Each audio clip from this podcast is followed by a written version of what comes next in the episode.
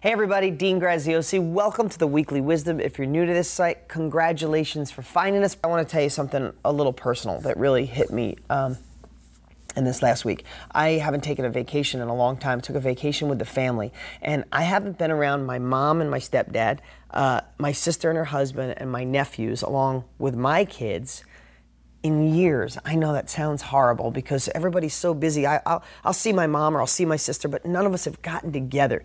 So we decided to go to Mexico. My daughter turned six, and her wish is to swim with dolphins. So I said, you know, no, she's not getting a party, no gifts this year. We'll go to Cabo and we'll swim with dolphins for Brianna's sixth birthday. And I invited everybody, and they all came. And it was really spectacular to have my kids be around her cousins and her grandparents, and it was just really magical. But the second day, my stepdad, who I've known since I was a little kid, married to my mom, Lenny, uh, amazing guy.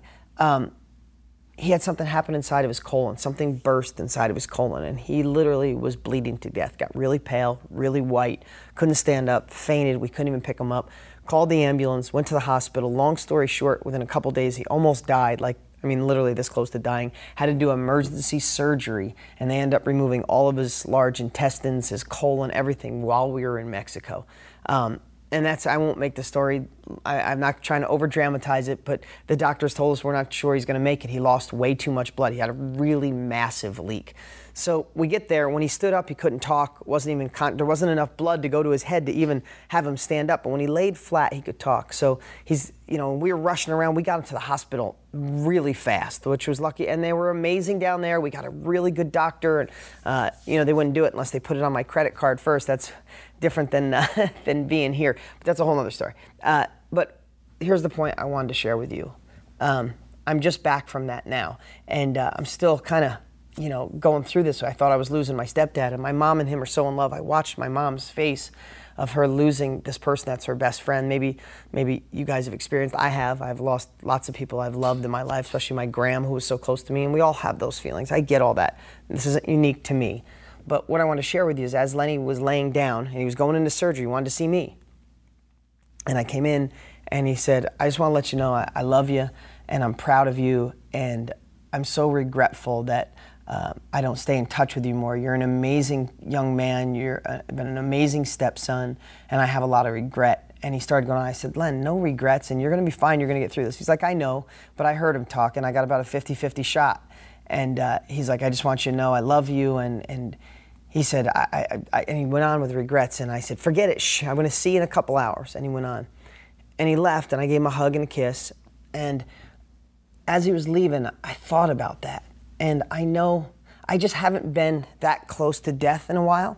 Um, my grandmother was a big influence in my life, as so many people you know, and I was with her every minute of the way until she passed. But that was seven years ago. So, you know, that kind of fades, right?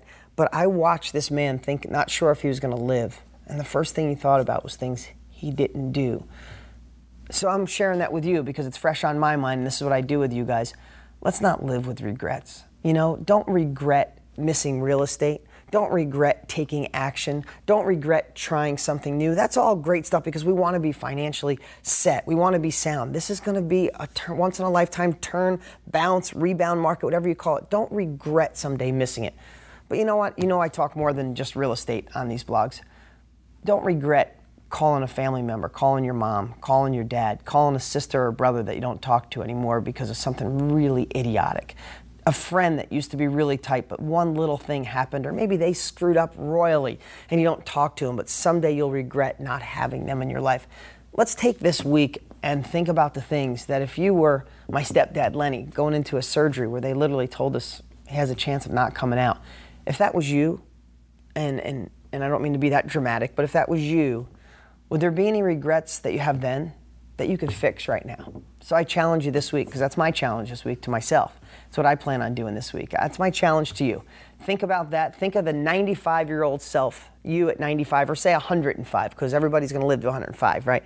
Let's say you 105, and you're thinking, wow, I should have. Would you say I should have just taken action with real estate and not being afraid? Absolutely, do it. But where are the other ones? And let's fix them and start that process this week. Thanks so much, guys. Uh, you're an amazing family. I'll talk to you next week.